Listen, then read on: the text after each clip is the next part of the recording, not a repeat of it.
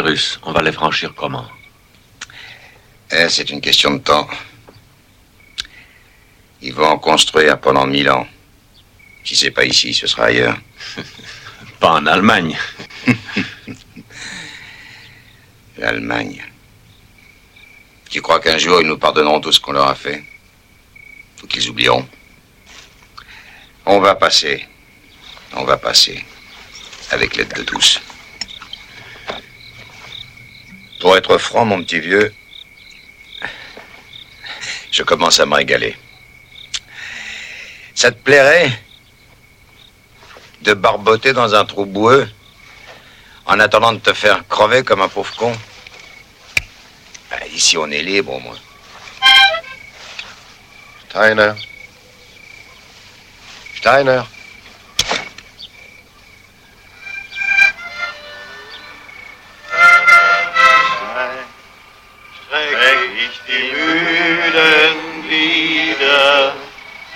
Und sende in die Nacht hinein.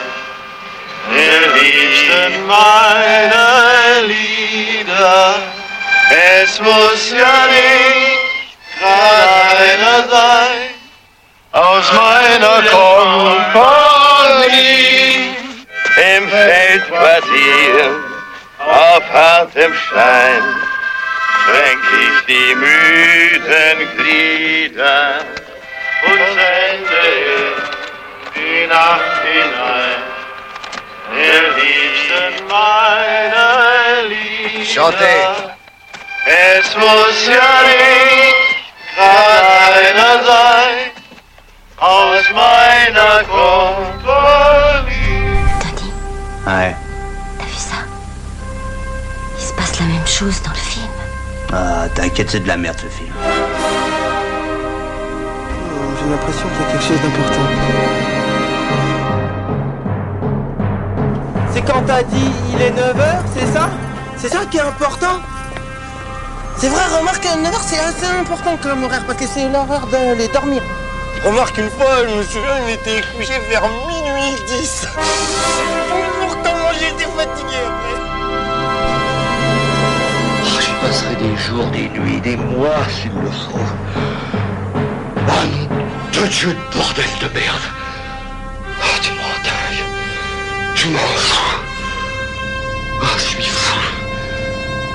Oh, Prost. Oh,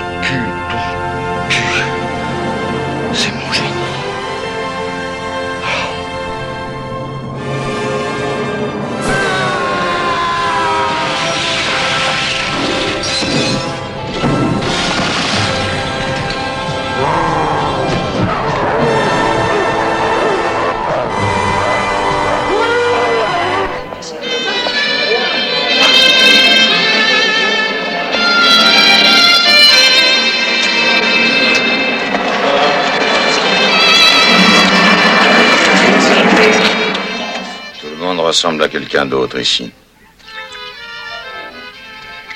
C'est pas dû être facile. Ça non. Vous avez été très violent. Violent? La violence devrait passer. Il faut qu'elle passe. Vous avez dit que la violence finira par passer.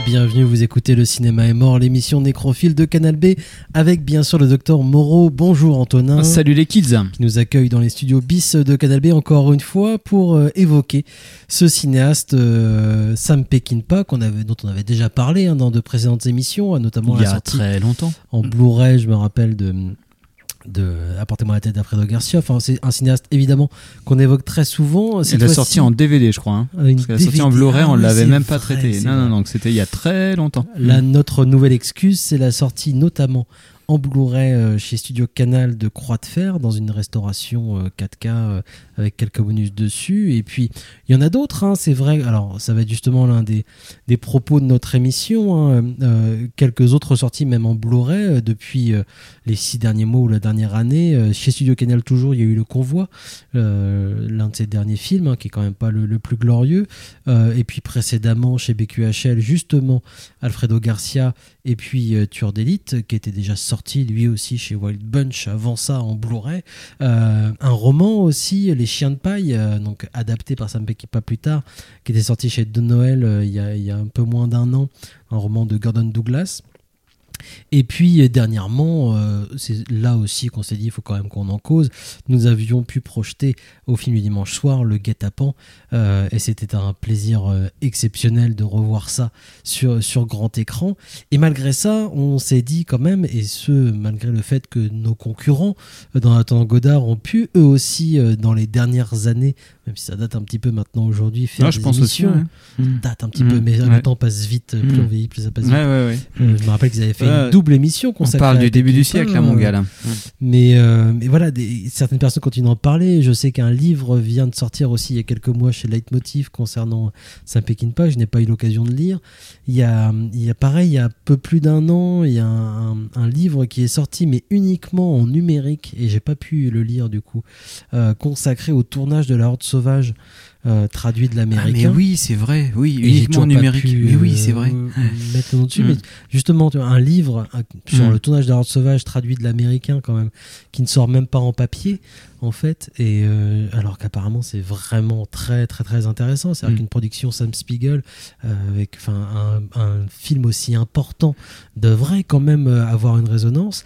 Et toutes ces sorties dont on parle, tout ce dont on parle là, euh, mis à part peut-être le croix de fer justement, parce qu'on a eu à, à faire un objet steelbook euh, qui, qui, qui, qui marche parmi les, les collectionneurs, on va dire. Mhm. Mais, euh, mais tout ça n'a pas trop de résonance. Et aujourd'hui, Oui, voire pas du tout, hein, je pense. hein. Le, le Mm. public oublie euh, l'existence même de, de, de Oui, ça, et les studios qui, euh, qui gèrent aussi ce- un certain catalogue, je pense notamment à Warner, donc qui va avoir sous ses doigts justement La Horde Sauvage ou Pas de Garrett. Les westerns, quoi. Voilà, des Mm. films importants, Mm. euh, alors même qu'ils vont euh, s'échiner à, à restaurer des, des, des films. euh, enfin, qui- Genre qui- Harry Potter. par exemple. je voudrais pas euh, qu'on nous juge euh, concernant Harry Potter, mais euh, je connais pas Harry Potter. Mais, mais voilà, un film comme La Horde Sauvage, par exemple, dont on va attendre justement une, une restauration possible, pouvoir redécouvrir le film. Une superbe édition. un- ouais. je, je m'acharne un petit peu là-dessus, mais c'est vrai que c'est un plaisir de, de, de redé- de revoir des films euh, dans, des, dans des copies restaurées, en fait, euh, comme c'est c'est le cas pour La Croix de Fer, comme c'était le cas pour euh, Alfredo Garcia chez Arrow, qui n'a pas eu le droit à cette restauration en France, mais c'est quand même assez réjouissant de se dire déjà qu'il y a en fait des gens qui vont passer un temps phénoménal euh, pour, euh, pour restaurer des films, pour les présenter dans la meilleure copie possible. Et puis ça veut dire aussi qu'il y a une certaine attente. Le, le, le, le fait que des gros studios comme Warner, ne, ne, non, peut-être qu'ils attendent, hein, il y a d'autres films comme ça qui n'ont Mhm. pas eu le droit encore à leur restauration. Abyss arrive bientôt. Mais, euh, et voilà, le, le fait est que c'est une impression aussi au-delà de ces Ouais, ouais, c'est une. considérations. ouais, de toute façon, c'est une impression parce qu'effectivement, on peut se baser que sur notre ressenti de cinéphile particulier à un temps donné. Mais, mais ceci dit, moi, je sais que c'est quelque chose qui me fascine euh, complètement et qui m'intéresse beaucoup, c'est de savoir euh, dans quel état elle est la, la, la, la- la cartographie imaginaire du cinéma. Et on voit bien qu'il y a des cinéastes qui, qui, qui prennent de l'importance d'un coup et qui, où il y a d'autres qui disparaissent. Par exemple, moi, je pense que voilà, Orson Welles, dans la cinéma, dans la cinéphilie imaginaire euh, commune, c'est un cinéaste qui n'a pas trop d'importance. Si on, s'il y a, c'est il y a celui 20 qui est ans, au fond du, du jardin. bah, hein, disons que c'est ça, ouais. c'est qu'il y a 20 ans, euh, je pense qu'Orson Welles, bah, quand tu étais étudiant en cinéma, tu regardais Citizen Kane. Je suis pas sûr que maintenant, tu es étudiant en cinéma, vu que tu as toi-même des profs qui ont, été élevés peut-être dans le culte d'Orson Welles, mais qui ont surtout vécu euh, dans le culte cinéaste qui était plus important à leurs yeux, qui a pris la place d'Orson Welles, c'est-à-dire Kubrick, et ben ça va être plus Kubrick qu'on va voir les films. Mais Orson Welles, ça a disparu. Donc euh, ça, on parle de vraiment des saints patrons du cinéma quand on cite des Orson Welles ou des Kubrick. Peckinpah, évidemment, il n'en fait pas partie, mais c'est quelqu'un qui a une importance absolument considérable de son vivant, certes. Et je pense que si nous on en a parlé aussi euh, dans il y a, y a plus de dix ans, c'est aussi parce qu'on était en plein euh, revival euh, années 70. Euh, il y avait vraiment une sorte de, de, de, de, de nouvelle appétence pour ça. Le cinéma américain lui-même de l'époque, au début des années 2000, se référait beaucoup au cinéma des années 70 et du coup le cinéma des années 70 américain bah, ressortait aussi en termes commercial via des DVD, via euh, patrimonial, via des, des, des rétrospectives à la cinémathèque et tout. Et, et bah, de on est peut-être passé à une autre période. Alors, il y a peut-être aussi, peut-être qu'on voit juste euh, bah, midi à notre porte, c'est-à-dire que c'est nos, goûts à nous, ce qui fait que voilà, nous, on a aimé Pekin Pass, ça correspondait à, à ce qu'on aimait et, à ce qu'on aime. Donc voilà, on, était très content de vivre ça il y a, il y a 15 ans, une, ressortie, des bouquins, des, euh, des, rétrospectives cinémathèques, les films qui passaient, des cinéastes qui le citaient. Peut-être que c'est toujours le cas, j'en sais rien, mais j'ai pas l'impression. Je pense que c'est un cinéaste qui disparaît.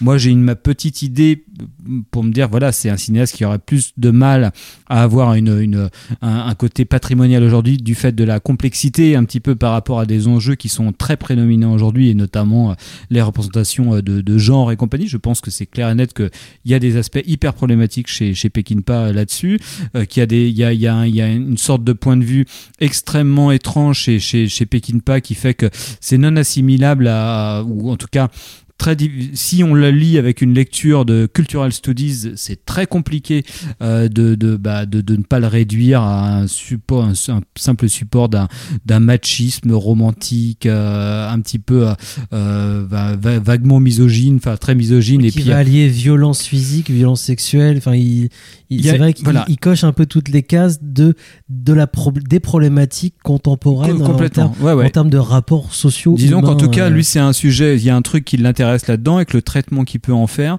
est, très particulier. Après, ceci dit, c'est vrai que vu de loin, euh, aussi, à travers les, différentes sources qu'on peut avoir euh, bah, du, rapport que de, son vivant de Pekin Pass, c'est aussi quelqu'un qui était euh, assez important en tant que figure de cinéaste. quoi. C'est quelqu'un qui a, qui a cristallisé aussi autour de sa personne un des gros enjeux hollywoodiens, c'est-à-dire le conflit entre un artiste et un studio. C'était hyper important, alors même qu'il était, il faisait partie d'une génération qui est celle de ceux qui ont commencé dans la télé, donc à côté de gens comme euh, comme euh, comme euh, comme Frankenheimer, Arthur Penn, comme Arthur Penn et tout ça. Il détestait qu'on le compare à Arthur Penn. Évidemment, mais- en termes d'âge, en tout cas de carrière, c'est sensiblement pareil.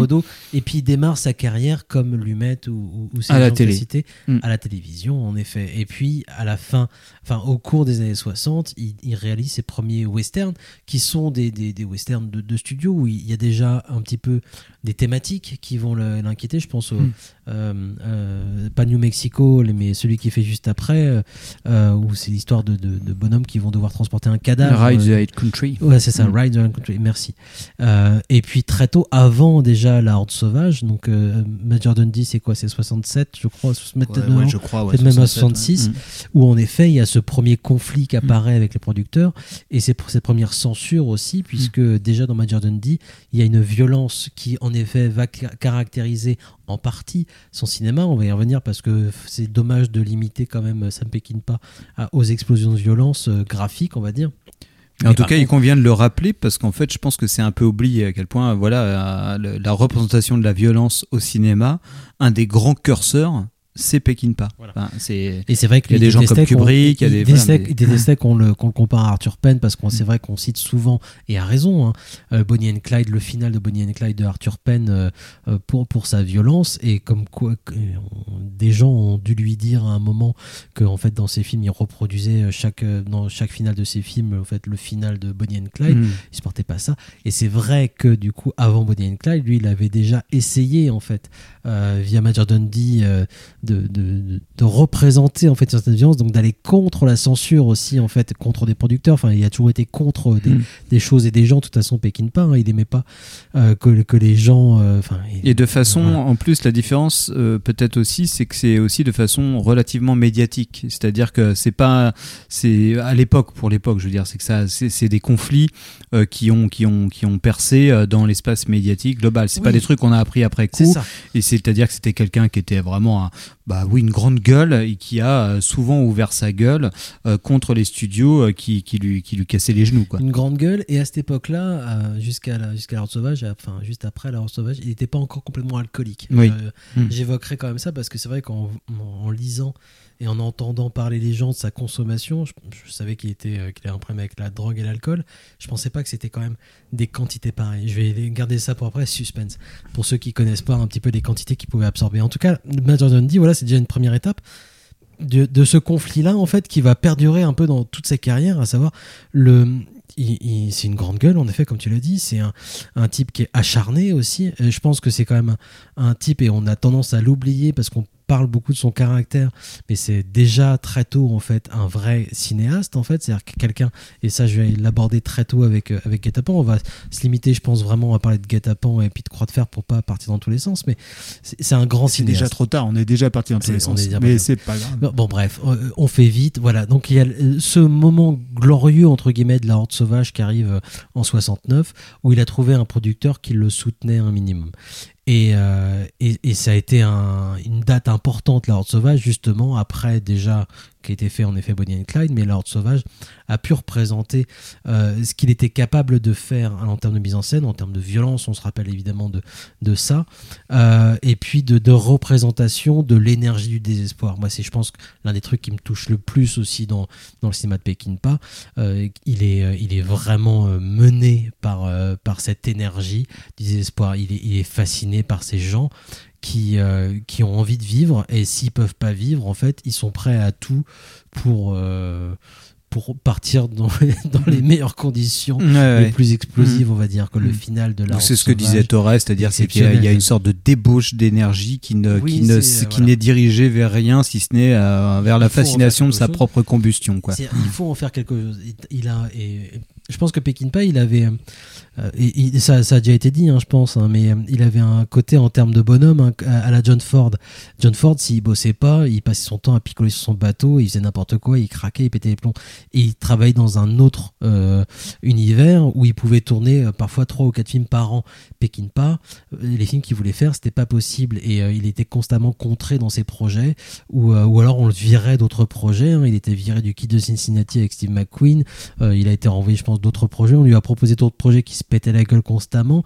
Donc il pouvait pas travailler comme le faisait John Ford. Donc il se mettait encore plus la tronche euh, à Ouais, l'envers. mais en ça c'est ça c'est c'est c'est hyper euh, alors peut-être que c'est vraiment une vue de l'esprit et que c'est complètement faux mais ça c'est très drôle parce que bah, y a un, pour ceux qui connaîtraient pas Peckinpah et tout ça c'est vrai qu'il y a un, un film de Peckinpah bon enfin en 10 minutes tu sais plié quoi tu sais que c'est un film de Peckinpah quoi il y a un style qui est hyper reconnaissable avec des audaces euh, des audaces de montage euh, particulièrement des audaces des, des audaces de, de découpage qui sont euh, qui sont vraiment très propres à lui qui ont été assez copiés euh, par la suite mais qui ne sont toujours pas digérés par l'esthétique commune parce que même quand on regarde ça maintenant on se dit putain la vache c'est très très audacieux euh, la façon qu'il a de manier le montage le montage alterné la gestion du temps dans ses films des images quasi, très, très- quasi subliminales. et donc là tu dis euh, et dans le cas du cinéma américain d'avoir des audaces formelles euh, aussi marquantes alors même que euh, qu'importe le cinéaste aux États-Unis c'est quand même d'essayer de, de, de faire de, de, dissoudre un petit peu des audaces formelles dans un, dans un cadre relativement on va dire euh, normé hein. Euh, la plupart du du cinéma américain c'est fait plutôt comme ça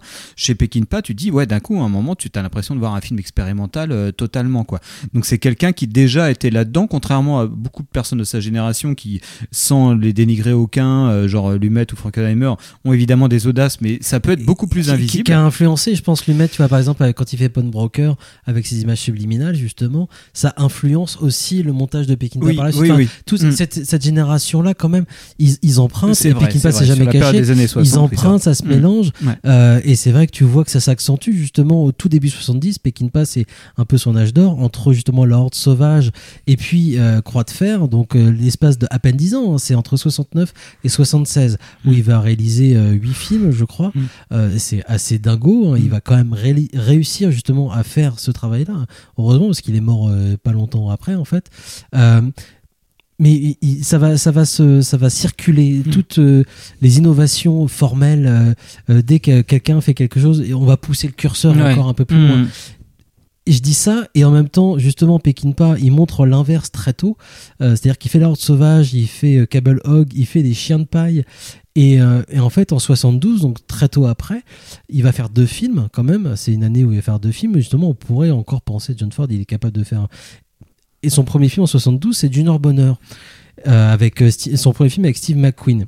On en parlait en antenne. Junior Bonheur, c'est un, objet assez fascinant qui aujourd'hui en France, personne personne n'en parle. Et bon, c'est un film un, peu- euh, compliqué, c'est un film un peu bâtard, le cul entre deux chaises, qui, qui ne raconte pas particulièrement d'histoire. C'est une histoire de, rodéo, de, de Junior Bonheur qui va tenter de, de gagner un rodéo et puis de, de, retourner avec son papa pour, pour gagner le rodéo. Qui, qui, qui est, une espèce de balade, euh, qui, euh, de chronique, où on va avoir du split, du split screen, bah, euh, oui. on va avoir des images Mm. subliminales. En termes formels, plein, plein, plein de choses en fait euh, très lourdes, alors que le film ne raconte pas forcément grand chose. Non, il raconte pas forcément grand chose. c'est- Et puis, c'est une, c'est une chronique en fait, euh, et, euh, et on cherche pas justement à pousser le curseur, ou, ou alors au contraire à réduire la narration et à juste justement aller dans la chronique et euh, pas de violence, pas d'explosion de violence, pas de, de faire du l'antithèse de, de, de ce que Peckinpah a pu faire avant. Bien en sûr, fait, et puis il y a un côté, enfin moi le film, moi je l'ai découvert hein, du coup il y a quelques jours, j'avais jamais vu ce film-là. C'était un des rares Peckinpah que j'avais j'avais pas vu, euh, hormis ses, ses, ses, ses œuvres télévisuelles. Mais, mais c'est vrai que c'est c'est très étonnant parce qu'en fait c'est même il y a une qualité documentaire dans le film où effectivement bah, le, le, le récit, le matériel en tout cas dramatique ou narratif, il est tellement limité qu'à un moment euh, sur un film de, de bah, qui est pas très long hein, d'ailleurs, qui dure une heure et quoi, mais c'est a en fait filmé. la, la, la scène de rodéo ou la, la parade, c'est monté, euh, ça dure une demi-heure dans le film. C'est clairement pas euh, hyper réussi parce que c'est presque un peu chiant, mais c'est là où tu peux pas aussi t'empêcher de, de penser à, à Ford quelque part. quoi. C'est qu'il y a un moment, tu te dis, en fait, le mec, il est en train de de- d'essayer de, documenter vraiment le- une partie de, de, de, de la vie dans une ville aux États-Unis. Je ne sais plus dans quel territoire du sud euh, le, Texas, territoire se crois, passe, Euh, mais en tout cas, Mais voilà la cérémonie quoi, filmer le tout, le cérémonial. ouais, tous les rituels, voilà, on retourne au bar, on fait ça, et puis après t'as la parade, c'est très ritualisé et c'est une per- et ça raconte en tout cas le, le récit de de de de, quelqu'un qui veut euh, continuer à vivre dans son dans ce monde-là alors un que monde lui son disparaît, frère un monde qui un- disparaît, ça évidemment. démarre justement, il, dé- il débarque, il voit la maison de son père se faire détruire, tout est en train d'être détruit autour de lui, et puis justement on va chercher à, à, à, rest- à, à faire vivre encore, faire vivre encore en fait une espèce Complètement. de, de- Et sauf qu'il en fait pas. C'est pas comme euh, parce que le, le cas d'école de ça, ça serait peut-être Pat Garrett et Bill the Kid qui synthétise parfaitement cette thématique-là, qui est pour moi le, conflit, le- un vrai conflit. Ouais, qui est pour moi le plus grand, enfin moi le, mon film préféré de Peckinpah, hein, qui, qui, est, qui, est, qui à travers cette histoire, qui a déjà été traité par le cinéma américain, mais que je trouve fantastique, hein, voilà, entre Pat Garrett euh, qui et puis les Kid, anciens compagnons hors la loi, l'un re- ben, re- rejoint le côté de la loi, Euh, le dialogue est super, c'est voilà, il va dire ouais ce paysage, ce, ce pays vieillit, j'ai envie de vieillir avec lui, euh, donc moi je juge pas les les, les actes, la- le choix de Billy the Kid, mais je vais le pourchasser parce que lui il a pu sa place. les temps et- ont changé, et les temps ont changé. peut-être, mais pas moi. Voilà, c'est ça. Et en fait, dans, dans, dans cette dichotomie-là, il y a un petit peu bah, tout un peu le cinéma de Peckinpah qui est, qui est quand même un, un, un réac, hein, il faut le dire, ben, un réactionnaire au sens propre, c'est-à-dire quelqu'un qui, ce- qui il y a pense ce que... il y a un conflit il y a un conflit parce que justement je pense que Pat Garrett et Billy the Kid est très intéressant pour ça c'est à dire que lui il se, il se reconnaît dans les deux personnages dans Oui. ce personnage de Billy qui dit les temps ont changé peut-être mais pas moi et puis l'autre justement qui va avec malgré tout l'évolution et qui s'en mord les doigts hein. Oui, oui, oui, oui. ils s'en mord les doigts Garrett de, Ouais. de, de suivre ça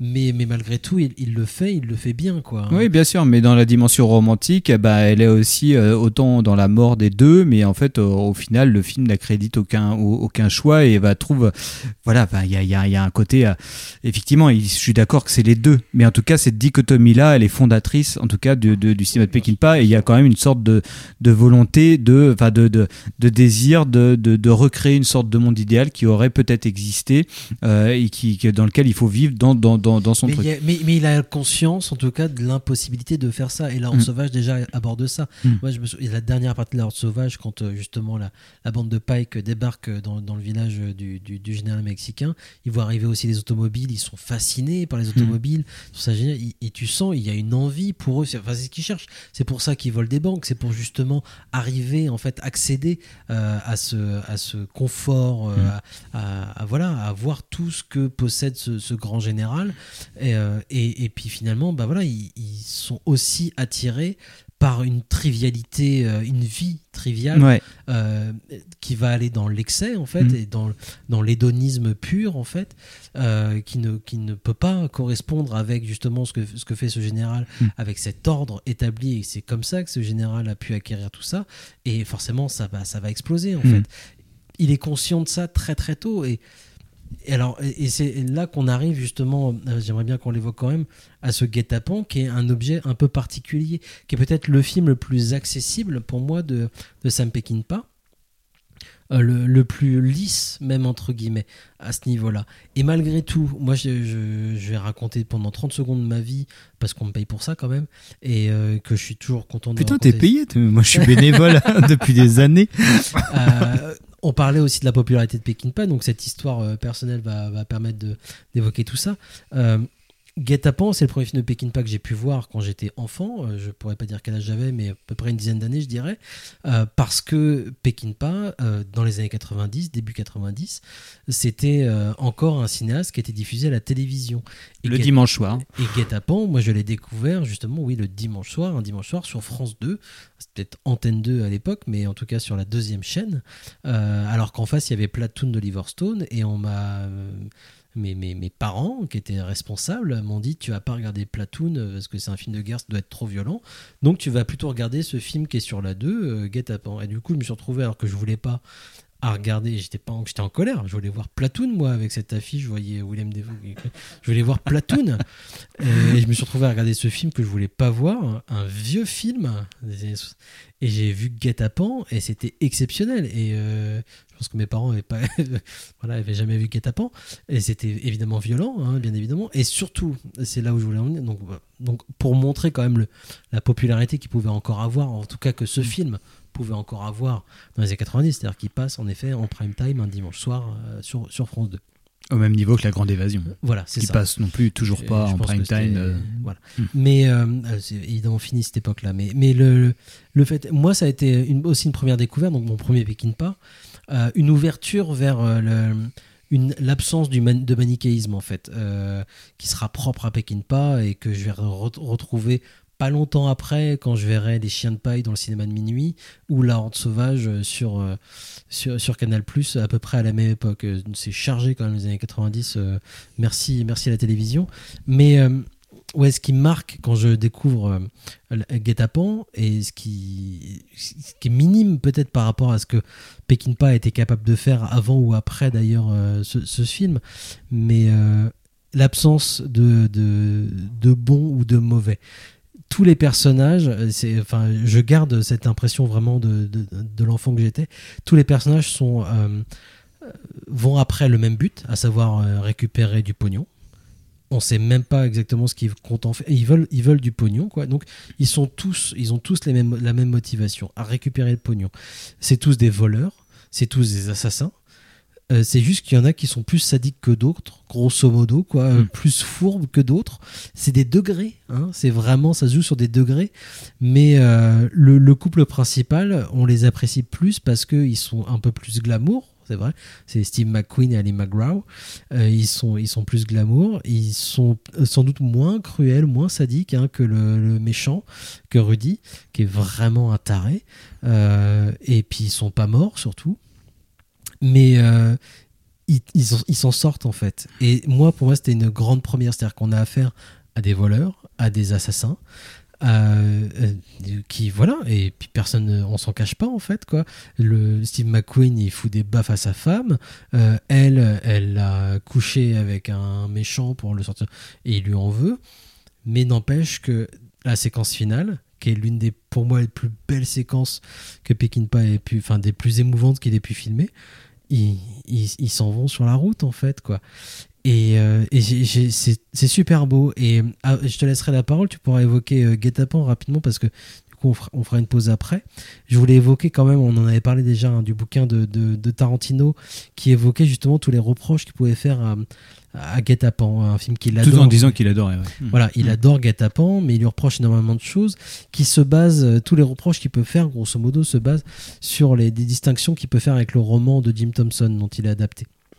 Je rappelle rapidement, j'invite de toute façon tous les gens à lire le, bouquin de Tarantino encore une fois. Euh, que au départ Gatapan ça devait être un film réalisé par Bogdanovich il y a eu d'autres réalisateurs euh, intéressés. Arthur Penn je crois aussi a été mais euh, c'était surtout Bogdanovich qui devait le faire. Euh, sauf que Steve McQueen en avait marre d'attendre que Bogdanovich euh, finisse son son autre film. Et donc vu qu'ils avaient fait Junior Bonheur juste avant et que c'était pas trop mal passé euh, il voulait pas de Don Siegel qui avait été parce qu'ils avaient déjà tourné ensemble et ça s'était pas bien passé. Donc il a il a pris Peckinpah ils ont fait le film ensemble. Basé beaucoup, c'est très important, sur le scénario de Walter Hill qui a vraiment retravaillé le, le roman de Jim Thompson euh, parce qu'il savait très bien ce que les studios voudraient ou voudraient pas et ils voudraient pas notamment de la dernière partie du roman. Quoi. Ce que reproche beaucoup Tarantino de pas avoir adapté la dernière partie du roman où ça se termine.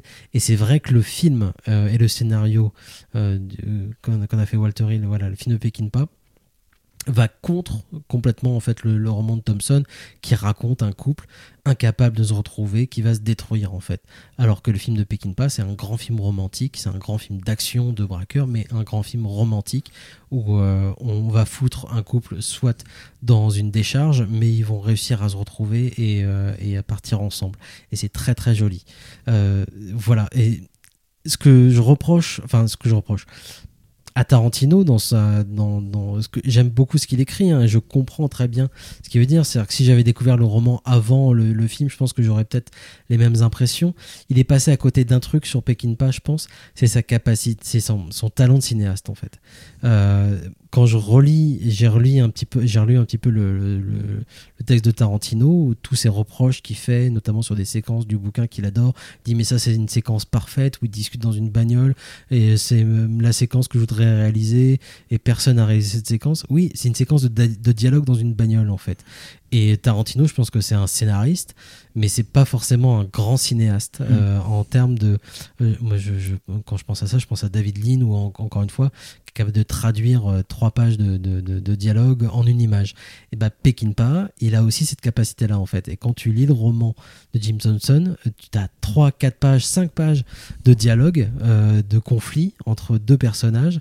Et bah Peckinpah, en une image, il est capable de le traduire en fait tout, tout ce que je, je lis sur ces cinq pages de Jim Thompson, en une image, Peckinpah, il te le montre en fait. Et il a ce talent-là en fait, malgré son alcoolisme plus connaissant au moment du tournage de, de Guet-apens, euh, qui va prendre des dimensions fulgurantes au moment de Croix de Fer.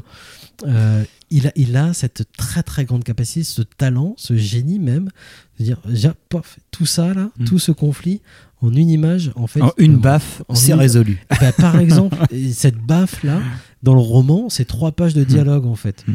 Euh, ce conflit, cette tension entre les personnages, ou même ces personnages qui se braquent juste avant la baffe, en fait, ils se retrouvent chez Benyon et ils se braquent l'un et l'autre. Et Tarantino, lui, dans son bouquin, il dit J'ai jamais compris cette séquence, euh, euh, c'est n'importe quoi, c'est pas comme ça que ça se passe dans le roman. Non, mais, Ouais, ça, mais là, ça- tu- ouais. exprime le même sentiment, en fait. On va pas s'étaler un petit peu là-dessus parce que moi j'ai relu le, le texte de Tarantino qui est dispo dans le bouquin qui est dernièrement sorti là, mais euh, il c'est beaucoup plus complexe que ça. Ce qu'il dit, c'est qu'il c'est- s'il réfléchit en écrivant, euh, Tarantino il, il explore le, le fameux oui ça on pourrait dire hein, l'imagro elle est nulle parce que ça ça ça ça c'est nul ça c'est nul. Mais par contre en fait non c'est super et en fait il est vraiment c'est très paradoxal dans son écriture comme beaucoup de choses. Pas beaucoup sur les et si et si voilà et sur les différentes strates, euh, les différents moments euh, de, de sa vie où il a aimé, puis après il a moins aimé, puis maintenant il a adoré, et les raisons pourquoi. Et c'est euh, c'est plus complexe que ça, et c'est ça donne une, une sorte de panorama assez génial de ce que c'est mais- l'adaptation mais- d'un mais- bouquin. Mais il évoque pas quand même la mise en scène. en Oui, fait. oui, oui, non, c'est vrai qu'il parle moins de, de Peckinpah. Il est vraiment axé sur les acteurs et ça, c'est très intéressant parce que moi, je pense que moins des reproches que je pourrais faire euh, là-dessus. Après, on terminera peut-être euh, un peu pour parler, euh, avoir avoir un peu de temps pour parler de Croix de Fer, mais moi, je pense que le fait d'avoir pris euh, Steve McQueen et c'est ce que fait que de dire Walter Hill à Tarantino, euh, où euh, Tarantino euh, re- bah, euh, rejoue un petit peu les entretiens qu'il avait avec Walter Hill, mais pourquoi il y a, il y a ça, c'est pas dans le bouquin et, et Walter Hill lui dit mais c'est Steve McQueen qui joue le personnage. À partir du moment où c'est Steve McQueen qui joue le personnage, tu peux pas lui faire jouer un personnage de Jim Thompson. Le personnage de Jim Thompson, il est, il est, il est bavard, euh, Il est il est sadique, il est enfin, il est sadique, il est cruel, En tout cas, il est cruel, il est sans. Euh, Steve McQueen, c'est un héros de fait, quoi. C'est un- c'est quelqu'un que le personnage personnage, enfin le spectateur Voilà. va aimer parce Et que c'est Steve il veut McQueen. pas en face de lui quelqu'un qui va lui voler vedette, Évidemment, il y a, y tout ça. Il y a aussi le truc Et de Star System, ça mais il y a voilà. aussi le truc. Moi, je pense que c'est assez important et je pense que Tarantino, et ça c'est valable et on en avait déjà, on en avait fait une émission, mais il en parle très bien. C'est que voilà, les attentes du spectateur. Moi, c'est pour ça que j'adore à le porter euh, moi la tête d'Alfredo Garcia parce que Warren Oates, c'est pas Steve McQueen. C'est-à-dire que là, là, il arrive ouais. à un point où genre, si tu veux aimer le personnage, il va falloir que tu fasses un effort. Alors que Steve McQueen, aimer, le- aimer Steve McQueen, il est tellement classe euh, que voilà. Et après, on pourra peut-être en reparler parce qu'il y a peut-être sensiblement le même problème sur Croix de Fer avec James Coburn, qui est vraiment quelqu'un aussi de ah, Oui, oui. incroyablement merveilleux. Mais voilà, on peut parler. euh, Mais, des- mais, euh, c'est- c'est bien. Je suis alors, je suis content que tu t'évoques euh, Alfredo Garcia encore une fois. Euh, euh, on, on parlera de Croix de Fer, on évoquera peut-être même les bonus qu'il y a dedans et, et le portrait qui est fait de Peckinpah dans les bonus. Euh, pour, pour tous ceux qui, qui cherchent, je pense, à, à appréhender la personnalité de Peckinpah ou à, ou à connaître Peckinpah, euh, tu voir, Guet-apens, je, je pense que c'est une ouverture un peu Mm. simple vers son cinéma. Pour tous ceux qui connaissent pas, c'est un film. Moi, je vraiment- dirais même pas ça, parce que je suis pas hyper fanat du film. Moi, je dirais Oui, que mais c'est ouais, le plus. Pat euh, Garrett et Billy the Kid pour moi, c'est le. Ouais, mais je, Mm. je, je pense que Mm. Pat Garrett et Billy the Kid est déjà un poil plus exigeant Mm. parce que c'est déjà beaucoup plus mélancolique en fait. Et, euh, et tu rentres dans un genre qu'est le western et euh, il faut déjà connaître en fait, je pense, un minimum Peckinpah, avoir des- déjà vu des films pour pouvoir l'apprécier complètement. Et, et, voilà. Et euh, une fois que tu, tu connais un petit peu le western ou Peckinpah, je pense qu'en effet, c'est un de ses plus beaux films. Mm. Mais pour rentrer dans son cinéma, je pense, je sais pas si on a des, des jeunes Mm. auditeurs, par exemple, qui n'ont jamais vu un, un Peckinpah, vu que personne s'en rappelle. Je pense que Guet-apens, c'est pas mal parce que c'est un, un film qui est, qui est assez simple, en fait, en termes de narration, en termes de mise en scène. Mm. C'est-à-dire qu'on n'est pas dans l'expérimental, justement, à ce niveau-là. Euh, et en même temps, on a toujours le style Peckinpah. Euh, on retrouve euh, aussi de façon. Enfin, c'est un film pareil, il n'a pas eu la final cut là-dessus, en fait. Et euh, au départ, il y avait une musique de Jerry Fielding qui a, qui a été rejetée par euh, McQueen et les producteurs, euh, qui, qui ressemblait un peu plus quand même à la musique de, de la Horde Sauvage, en fait. Donc, euh, des, euh, des, Jerry Fielding, c'est pas toujours facile quand même sa musique. Enfin, c'est pas le genre de truc que tu écoutes chez toi. Non, pas trop. Et ça a été remplacé par une musique de Quincy Jones qu'on va écouter dans pas longtemps d'ailleurs, euh, que j'adore. Je suis fan en fait de, de la BO de Quincy Jones. Mais c'est vrai qu'avec la musique de Fielding, ça aurait donné un ton différent. Le ton de Guet-apens, et justement, on l'a passé à un film dimanche soir. C'est il y, y a un ton en fait cool euh, qui va avec Steve McQueen Oui. euh, et qui rend en fait le, le film pour moi beaucoup plus accessible, pas meilleur, Mm. mais beaucoup plus accessible pour rentrer justement dans, dans son cinéma. Moi, c'est comme ça que je l'ai fait en tout cas. Ça m'a permis d'apprécier beaucoup plus, euh, beaucoup plus la suite en fait.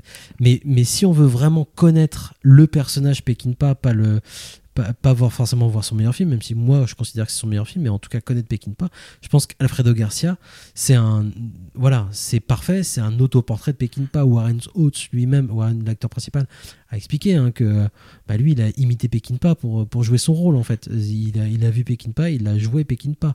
Ça raconte son histoire à lui. Il était en train d'écrire Alfredo Garcia, Peckinpah, pendant qu'il euh, qu'il tournait Guet-apens justement. C'est un projet qu'il a, qu'il a mûri pendant plusieurs années. C'est qu'il a, c'est vraiment son film le plus personnel. Ouais, c'est le plus radical. Et, euh, Là, et qui, qui Il a- n'y a, plus d'affêterie hollywoodienne. quoi. Voilà, il y a plus de genre, il y a plus de. Et, euh, et on retrouve au max, là pour le coup c'est les potards à fond sur Mm. cette énergie du désespoir. Mm. Et, et c'est pas beau. C'est Mm. pas- contrairement justement à Guet-apens qui a quand même vis- visuellement. Il y a une main tendue quand même. Il y a le Voilà. genre, il y a Steve McQueen. euh, et a- non, euh, Alfredo Mm. Garcia, on est dans la crasse, on Mm. est dans la poussière, euh, on est dans le désespoir, on est dans le, dans le, Mm. dans le tragique et, euh, et dans la mélancolie vraiment dure. C'est de la mélancolie dure quand même, quoi. C'est pas évident, mais ça On est dans le gros objet- tas de purin avec une jolie petite fleur qui pousse tout en haut. Exactement Mm. ça. Et on va faire une courte pause. Pas courte, c'est pas des, c'est des conneries ce que je raconte. C'est pas une courte pause, c'est un bon extrait de Croix de Fer. Et puis justement ce thème de euh, de Quincy Jones pour euh, pour Guet-apens, le plus gros succès hein, euh, commercial de, de Peckinpah, euh, avec ce, ce- cette harmonica de toute euh, Silmans que j'adore, qu'on a pu entendre aussi, c'est un, un harmoniciste qu'on a pu entendre dans, Turkish Delight, dans, chez Stevie Wonder, chez plein plein de gens. Il a, il a fait de l'harmonica à peu près partout dans les années 70. Il a un son très particulier que j'adore, qui est mort euh, l'année dernière euh, dans l'indifférence totale. Ça m'a désespéré. T'étais Euh, seul à son enterrement? Ouais, je, Mhm. c'était un peu ça, quoi. Alors qu'il a un son très particulier et euh, tout le monde l'a entendu quelque part à un moment ou à un autre parce qu'il a joué partout. Et, euh, et on se retrouve juste après pour parler rapidement de Croix de Fer. Est-ce que je peux considérer ceci comme un entretien privé? Je savais que vous le comprendriez. Parfait. Un peu de vin Mademoiselle 36. Je vous accompagne.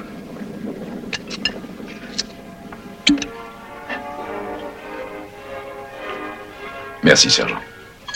Mais rappelez-vous tout de même que chez les civils, comme chez les militaires, il persiste une différence indélébile entre les hommes. C'est à ça que vous pensiez en me disant tout ce que vous êtes et tout ce que vous pouvez devenir. Va reposer uniquement sur les hommes qui vous entourent. Eh bien, la différence repose sur une supériorité éthique et intellectuelle indubitable, qui est causée, que ça vous plaise ou non, par le sang et par la différence de classe. Si ma mémoire est bonne, Kant était fils de cellier et le père de Schubert n'était qu'un pauvre instituteur. Il est possible que le talent et, la sensibilité ne soient plus aujourd'hui le privilège des classes soi-disant supérieures. Mais Kant et Schubert étaient des exceptions. Et nous, nous parlons de cas généraux et non de. non de cas particuliers. Mais j'en suis un, moi. Et vous aussi. Ce n'est pas votre fureur qui a dit que toute distinction de classe devait être abolie Je suis un officier de la Wehrmacht. Je n'ai jamais été membre du parti. Je suis prussien aristocrate. Et je ne veux pas me trouver catalogué dans la même catégorie. Pour une fois, nous sommes d'accord. Mais c'est toujours notre fureur. Oui, malheureusement.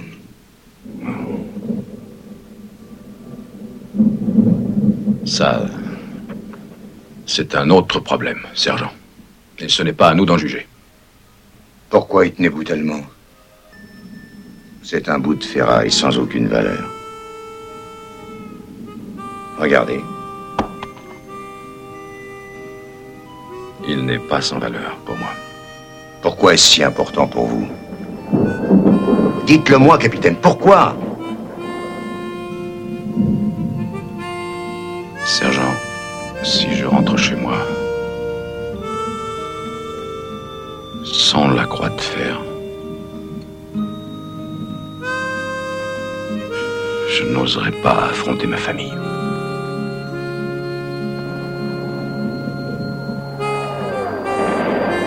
Personnellement, je ne crois pas que vous méritiez la croix de fer.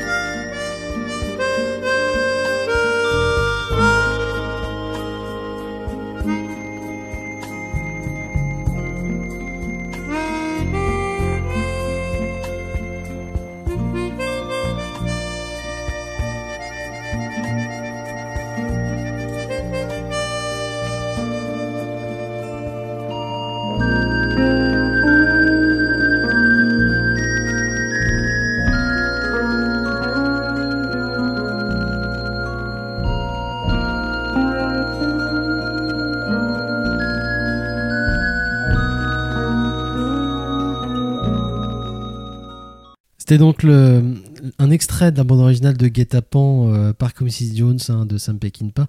On évoque quand même très rapidement, parce qu'on était là pour ça, alors qu'il nous reste très peu de temps, euh, Croix de fer euh, de Peckinpah, donc de 77, ça apparaît après euh, le désastre du tournage de Pat Garrett et Billy Kid massacré par les producteurs. C'est son dernier grand film, alors que juste avant, il a fait Tueur d'élite euh, avec euh, James Caan, Robert Duval et des ninjas, qui était quand même déjà pas glorieux.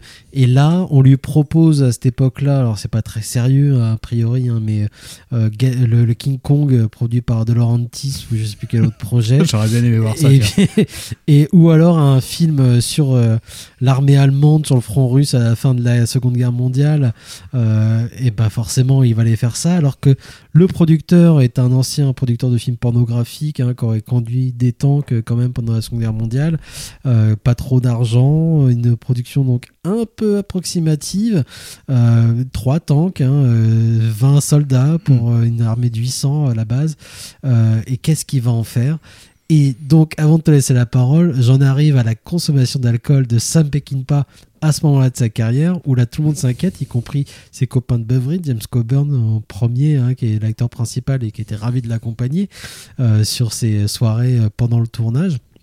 Alors même que pendant euh, Alfredo Garcia ou Guet-apens, il s'était fixé une règle de pas boire en journée, uniquement le soir ou la nuit, mais pas en journée.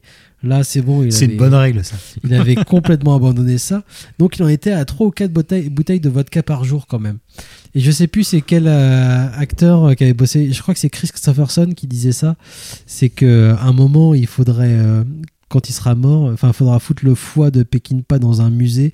Et une fois que tout le monde sera mort, qu'on sera tous morts, il continuera de filtrer de l'alcool.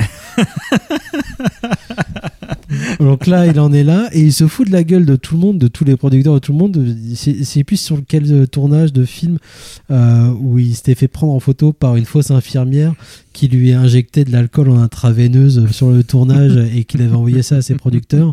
Enfin, c'est ce genre de truc. En plus de lui-même est tout à fait conscient de ça. Mais bon, James Coburn va quand même essayer de l'aider hein, et le, va le présenter à un type pour qu'il arrête de boire. Et en effet, après le tournage, il va arrêter un peu de boire et va plutôt se mettre à la cocaïne. Hein, ça fait moins mal au foie. Alors, en tout cas, euh, bah, c'est vrai que c'est pas quelque chose qui transparaît vraiment quand on regarde La Croix de Fer, qui reste un de ses, ses plus beaux films. Moi, j'ai l'impression. Enfin, j'ai pris un plaisir. Et son seul film de guerre. Hein. Ouais, son seul film de guerre. Après, euh, et très étonnamment, après, on pourrait dire que tous ses films sont des films de guerre. Il y aura aussi ça. hein. Mais c'est vrai que là, il y a une sorte de forme d'aboutissement hein, quelque part euh, là-dedans. C'est un film qui, en tout cas, avec toutes ces anecdotes de tournage, tu dis bah oui, comment c'est possible? Parce que le film paraît quand même très très maîtrisé. Et bon, bon, on voit que les films se construisent au montage, beaucoup euh, beaucoup chez lui. Et là, Alors le qu'il y a de montage l'impro en plus, c'est l'un des rares films où il a demandé, parce que c'est un grand directeur d'acteurs aussi, Mm. quand même, faut le dire. Oui. Et là, il a James Mason, Maximilian Schell, David Bah. Warner. Et en fait, il a, il a proposé, les acteurs ont réécrit eux-mêmes des textes, ont improvisé des séquences. euh, Oui, mais c'est vrai que ça pisse du génie partout. Parce que Jeff Mason, il est super. euh, Maximilian Schell, il est super. James Coburn, il est impérial. euh, David Warner, il est super aussi. T'as une flopée de second rôle que je connais pas, mais que j'ai déjà vu. Enfin, je, dont- je serais incapable de dire les noms. super tronches, Qui sont euh, des super tronches, pas possible. Grosse Et il y a, influence euh, sur Mel Gibson, je crois. euh, complètement. De toute façon, en termes, en termes de représentation vraiment la plus cradingue possible de ce que ça peut être l'expérience de la guerre, ça se pose là. C'est-à-dire qu'il n'y a pas, il y a pas des masses de films. Il y a effectivement du Mel Gibson. euh, Il peut y avoir les dix premières minutes de, du Soldat Ryan. Il peut y avoir quelques films. C'est un film aussi qui peut assez être inspiré de, de, de la représentation de certains films hollywoodiens euh, de guerre des années 50 qui pouvaient être très bien, même si graphiquement, évidemment, on n'arrivait absolument pas à ce degré-là. C'était au contraire euh, très soft là-dessus. Mais par contre, dans une sorte de, de, de, bah, de, de film fait par des gens qui ont pu connaître cette guerre-là, qui ont pu connaître l'expérience de la guerre et qui ont, qui, qui ont vraiment, euh, bah, qui ont su saisir le, le, le sentiment euh, de, de total Oui, il y a désespoir. un côté Fuller en fait là-dedans. quoi. Il y a un côté Fuller, ouais. Je pense que tu as, ce truc-là aussi. bon, le sujet. Effectivement, il y a déjà l'audace du sujet, hein, de faire un film de guerre américain du point de vue allemand, euh, qui plus est sur le front ouest. Donc sur, c'est sur déjà la assez défaite, costaud. vraiment, on parle de la défaite. Et on parle hein, de la défaite. De, gens qui cherchent à survivre. Complètement. euh, Et on parle évidemment à travers ce sujet-là euh, du euh, bah, de euh, pourquoi pourquoi la guerre. euh, D'autant plus là que la réponse est évidente que bah voilà les, les personnages qu'on suit sont des, des soldats de la Wehrmacht qui sont forcément confrontés à soit des soldats mais surtout des supérieurs qui eux font partie du, du parti nazi et qui euh, trouve une raison assez évidente à cette guerre et pas forcément d'ailleurs du parti nazi parce que le méchant du film on va dire c'est plutôt un soldat prussien qui C'est n'en un a rien, à foutre russe, des nazis nazis, mais que ouais. lui est persuadé euh, voilà Mais c'est l'honneur, il, il est là pour l'honneur. Bah, tout le Et film, puis il est tous les soldats une- sont là en se disant euh, qu'est-ce qu'on la, la guerre va se terminer. Ils savent tous que la guerre se termine. Qu'est-ce qu'on va faire à la fin de la guerre? On va préparer la suivante. quoi. Ouais, De c'est ça. Enfin, tout, tout, est, tout est fondé sur cette sorte d'absurdité totale de, de, de la guerre et aussi vraiment sur cette dichotomie entre un personnage qui est un guerrier absolument exemplaire, qui est James Coburn, mais qui est à quelqu'un qui ne croit en rien si ce n'est à l'amitié qui le lie l'humain, en fait, avec c'est un son, humaniste, avec hein. son. Alors, je pense pas que ça soit un humaniste. Bah, il est pas loin. Tu vois, ça démarre par justement la première séquence du film, c'est ils vont euh, ils vont massacrer euh, des, des, des Russes, mais il y a un enfant, ils le ramènent avec eux, ils vont le protéger en fait quoi. Et euh, il va il va mettre au défi justement ce, son, son salaud de chef de, de le flinguer à sa place parce qu'il a pas envie de le faire. Oui. Il y a aucune raison que je flingue un enfant. Ouais, quoi. ouais. mais c'est presque une place, des quoi. facilités du film, moi je pense. Mais moi je pense que le film aurait pu aller plus loin, mais je pense que c'est ce que je disais avant la, la pause qu'on a pu faire, c'est que il est, il est toujours euh, prisonnier, euh, bon comme beaucoup de cinéastes, hein, particulièrement américains, d'un- d'un d'un- d'un rapport à une figure qui serait un petit peu euh, ben, avec lequel on pourrait s'identifier. C'est vrai que James Coburn est quelqu'un euh, qui est tellement charismatique, qui nous vend, euh, enfin ou avec euh, ou Peckinpah à travers lui nous vend l'idée de voilà c'est absolument génial que ce soit un guerrier absolument super, euh, qu'il ne croit en rien. Moi pour moi l'aboutissement là-dessus, ça serait de mettre quelqu'un qui soit un petit peu désagréable et qui ne croit que à, à voilà à la solidarité qui le lie Je- je suis pas avec ses avec ses, ses, Quand- ses comic Quand, enfin, tu ses, qu'il- euh, quand tu dis qu'il croit en rien, je suis absolument pas d'accord. Il, il croit en plusieurs choses. Euh, il est contre l'autorité, c'est une chose. Et, euh, et ça, n'importe quel spectateur, évidemment, va s'identifier à un personnage comme ça. Il, il, il supporte pas l'autorité, il supporte pas les officiers. Il y a un très, une très belle scène, scène d'ailleurs où il envoie chier des personnages auxquels nous on est attachés. Maximilian Schell euh, et euh, non euh, euh, James Mason et David Warner. Je leur dis c'est pas parce que vous êtes moins cons que les autres euh, que je vais vous apprécier. Bien vous êtes, vous Oui, êtes des oui. officiers, je vous déteste. Ça, c'est la première chose. Il, il est contre le taille. Il croit pas en rien. La preuve, c'est qu'au bout de trois quarts d'heure, donc ils se retrouvent dans un hôpital, il vit une histoire d'amour. euh, voilà, euh, elle y croit. En effet, lui, en fait, il est empressé de retourner sur le front, de se retrouver avec sa famille. Sa famille, c'est qui? C'est ses soldats. Euh, et il croit, et en fait. Mais bien il- sûr, bien il- sûr. il non, mais ce euh, que je veux dire, c'est que c'est vraiment une question de point de vue du film. C'est- C'est-à-dire que moi, je pense que, euh, que, que effectivement, qu'il a une croyance humaniste, mais moi, j'ai, j'ai, j'ai beaucoup de peine quand même à, à penser que voilà, il n'y a pas une sorte de, euh, non pas de facilité, mais de convention dramaturgique qui fait que voilà, le spectateur, on est relativement confortable avec le personnage de, Oui, de- ça, de c'est- Steiner. on est Ça, c'est- et là, je me dis, bah oui, forcément, si le projet était mené jusqu'au bout, chose que pour moi, voilà, il n'a réussi que dans euh, Portez-moi la tête d'Alfredo Garcia, où là, c'est les personnages sont presque vraiment dégueulasses jusqu'au bout, même s'ils peuvent avoir cette sorte de, de, fibres qui peuvent les, les animer. Il y a beaucoup de barrières qui sont mises par le traitement même pour que voilà, on, doit faire un effort pour continuer à les aimer.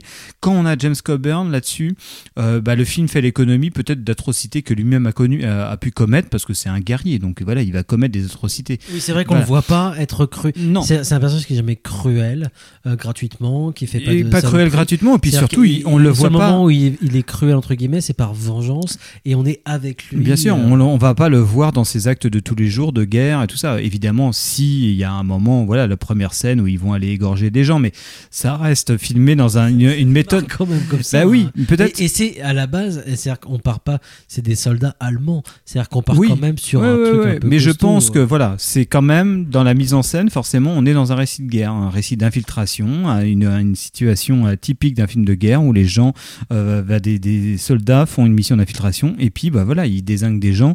Donc nous, on est amené, euh, bah voilà, c'est les règles d'Hitchcock qui prévalent. On est avec eux de toute façon et on veut qu'ils qu'ils désinguent, mais à aucun moment on va être confronté un truc, euh, voilà. Bon toutes ces réserves mises à part, je trouve le film hyper, euh, voilà, assez, euh, assez voilà euh, assez généreux dans la, la monstration de quelque chose d'un peu dégueulasse euh, qui peut y avoir dans toute la, la, la vie de ces personnages et dans l'expérience même de de l'attente ou de la de la promiscuité euh, entre tous ces soldats et tout ça. La camaraderie, La la camaraderie. mélancolie. le- Oui. y- y- on retrouve encore ça euh, dans, un des bonus. C'est un, un mot qui est beaucoup employé sur le. Il y a un making of. Tar- tardif euh, qui est, dans les, et les que ce soit Coburn ou d'autres acteurs allemands évoque vraiment la poésie en fait de Peckinpah ce que le, producteur et d'autres ne comprenaient pas en fait pourquoi tu vas tourner telle séquence pourquoi tu vas foutre telle séquence dans ton film machin. et euh, il refusait de s'expliquer bien évidemment hein, lui et euh, pour eux ils voyaient vraiment une poésie alors l'humanisme c'est peut-être pas le- le- bon terme, mais il y a quelque chose de tendre en fait euh, chez Peckinpah. C'est-à-dire Complètement, ouais. pourquoi justement aller euh, montrer cette violence graphique, c'est aussi pour contraster avec tous les autres moments en fait justement de tendresse. Et en fait le film, et euh, quand on, en le revoyant, hein, je me suis dit des, des moments de guerre, les moments de bataille, évidemment il y en a, mais tous les autres moments, alors il y a aussi beaucoup de moments de confrontation avec l'autorité justement, c'est-à-dire que c'est un des propos du film. Et l'autre tiers du film en fait, c'est des moments de camaraderie en fait. C'est on va fêter un anniversaire, on va on va on va chercher en fait à passer un bon moment ensemble. Euh, ça va être une lutte en fait pour retrouver une, une forme de de chaleur humaine. Et, euh, et en fait il y a une lutte là-dessus en fait. Et c'est l'un des extraits qu'on a pu entendre je crois au tout début de l'émission ou juste avant justement qu'il y a une scène tragique euh, et qui, la- qui met très en colère euh, le Ste- Steiner le personnage de James Coburn où, c'est juste profitons de ce moment où on est tranquille entre nous. Et en, et en fait le, le, le, film lutte enfin raconte cette lutte pour justement pouvoir garder en fait des moments d'humanité sans cynisme, sans hypocrisie. Et Steiner, en fait, dès qu'il, même quand il est à l'hôpital, c'est une séquence qui est pour moi assez marquante. C'est-à-dire que il, il est euh, enfin en train de se faire soigner. Il va pouvoir avoir une même une, une histoire d'amour, une simili-histoire d'amour. Et puis il va débarquer un général ou un officier en tout cas qui va débarquer pour euh, pour se montrer, pour se faire bien voir. Et lui, ça va le foutre en rage parce que du coup, ça fout en l'air en fait une espèce de communion qui pouvait y avoir aussi euh, entre entre ces, ces gens qui ont été marqués par la guerre, qui ont été défigurés, qui, ont- qui sont fait arracher des membres, tout machin. Aller contre du coup cette, cette hypocrisie et retrouver en fait une espèce de chaleur humaine et Peckinpah avec sa, sa folie, sa rage et, euh, et sa, sa colère là en fait il est à, il est à, la- à la recherche constamment Ouais, ouais, ouais. de ce petit moment de chaleur humaine, Oui, de oui, détente, je pense. de Mais moi, moi, c'est camaraderie. moi, c'est ça que je trouve absolument brillant chez lui euh, de, sur beaucoup de ses films. hein, de toute façon, hein. c'est que c'est une sorte de mélange de, de vision euh, vraiment désespérée de l'humanité. C'est euh, peut-être un des cinéastes qui a été le plus proche de la représentation du, du chaos. Hein, voilà, dans Wild Bunch, c'est ça, de d'un chaos qui se s'exprime souvent par un, dé- un déferlement de violence euh, insensé, absurde et tout ça, mais qui est aussi contrebalancé et surtout bah, tout prend du relief parce que c'est mis à côté d'une sorte de de de de d'une vision un petit peu euh, romantique ou en tout cas qui, est assez proche d'un euh, ouais comme tu disais de une représentation de la chaleur humaine ou quelque chose comme ça. Ceci dit, moi, c'est là où, voilà, pour euh, retomber sur nos pieds par rapport à ce que je, ce que je disais en, début d'émission, je me dis, ouais, mais ce, ce truc de, de chaleur humaine, il est, il est, il est très, c'est très orienté. C'est voilà. viriliste. C'est très viriliste. Oui. Enfin, voilà. Moi, je sais que pour euh, préparer cette émission, j'ai relu des textes de, de Pauline Kael, qui est pas euh, la, la plus grande critique de l'histoire du cinéma, hein, je pense, Mais contrairement à, mais qui, qui était très influente à l'époque, en tout cas, la critique du, du New Yorker, et qui était complètement fan de, de, de et c'est très étonnant. D'une part, parce que c'est une femme, euh, et, et qui, euh, qui, en tout cas, a défendu beaucoup Peckinpah à travers de nombreux films, mais qui, euh, bah, quand elle a vraiment été au fait de sa gloire, Pauline Kael, euh, bah, tombait sur des films de Peckinpah qui ne lui plaisaient pas trop, et notamment les, les chiens de paille, où elle, elle- elle parlait beaucoup de, des chiens de paille, qui est très compliqué. On y reviendra peut-être un- si un éditeur veut bien ressortir ce film-là, et ça serait bien.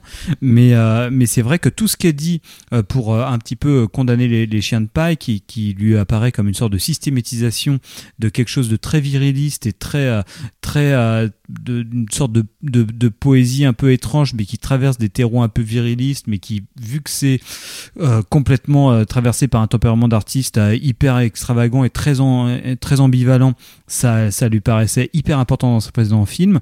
Pourquoi dans Les Chiens de paille, voilà, elle, elle trouvait que ça se transformait en un fascisme sexuel, c'est-à-dire enfin, à quel point le machisme lui paraissait d'un coup devenir un fascisme sexuel. Là, dans, dans, dans, dans évidemment dans les, les, les forces en présence dans, dans la croix, dans Croix de fer, je me dis oui, forcément tous les, les, les, tous les curseurs sont levés. se fait émasculer par une femme euh, qui, qui, euh, qui- auquel il tente de... Si tu veux faire une lecture de ce truc-là, là-dessus, sur voilà le, voilà, le personnage de Prussien qui est un lâche. euh, voilà, alors lui, parce que tout le, tout le film, c'est un truc en miroir. Il y a un quelqu'un qui est, euh, qui est très, euh, on va dire, idéologue, quelqu'un qui croit en des choses mais qui est nul dans la pratique, et quelqu'un qui est extrêmement fort dans la pratique mais qui croit en rien. Enfin, qui croit en rien, en tout cas, qui ne croit en aucune idée transcendantale, on va dire. Donc c'est basé sur cette sorte de, structure en miroir entre Maximilian Schell et James Coburn qui représente ça. Euh, James Coburn, évidemment, on, est, euh, on est de son côté, d'autant que voilà, son nihilisme est sexy et que euh, surtout, il y a une croyance chez Peckinpah dans la, la, la, le, le, le, le- le- bah, l'absolue maîtrise, un truc très américain de l'art de la guerre, de l'art de l'action, et que bah effectivement en tant que spectateur, quand tu vois James Coburn, il a tellement la classe, il est tellement euh, cool, enfin pas cool, c'est pas le terme, mais tellement, euh, euh, enfin voilà, il y a, y a un truc Charismatique. que tu dis que tu es de son côté, quand bien même tu es de son côté pour un truc qui dans le film est contradictoire, c'est-à-dire que tu es de son côté parce que voilà et tu dis putain le mec, euh, ouais moi j'ai envie de combattre à ses côtés quoi. Il est malheureusement temps qu'on arrête cette émission. Je suis désolé. euh, je- J'espère, comme tu le dis, que quelqu'un va sortir un autre film de Peckinpah comme Les Chiens de Paille, par exemple. On pourra revenir là-dessus euh, vachement plus en profondeur. Lors d'une soirée dossier de l'écran avec un débat. Euh, en tout cas, les, les Croix de Fer est ressorti en Blu-ray euh, dans une très belle restauration. Je tiens à le préciser quand même. et C'est pour ça aussi que ça vaut le coup, contrairement au convoi ou à d'autres euh, objets qui sont sortis en Blu-ray. La Croix de Fer sort dans une belle restauration. Ah, l'édition est hyper cool. hein. Chez, chez Studio Canal, euh, avec des bonus vraiment intéressants. donc ça, ça vaut la peine. Et puis, euh, bah, j'invite euh, tout le monde évidemment à, revoir euh, les autres films de Peckinpah. Euh, merci Antonin d'avoir participé à cette émission. Merci à vous, bien évidemment, de l'avoir écouté. On se retrouve très bientôt pour une émission. Vous pourrez trouver celle-ci en podcast sur le site de Canal B, bien évidemment. Et puis, retrouver le lien sur les différents réseaux sociaux que le docteur utilise. À très bientôt. On se quitte avec euh, un petit hommage à nos concurrents dans En attendant Godard. Euh, Je vous rappelle qu'ils avaient eux aussi consacré une émission à Peckinpah. Euh, Je sais pas. si Elle est disponible sur Dailymotion, je crois. Ah, excellent. Moi, j'ai pas réécouté ça. J'ai pas forcément envie. Mais bon, vous êtes libre de faire ce que vous voulez. À très bientôt. Ciao. Des bisous.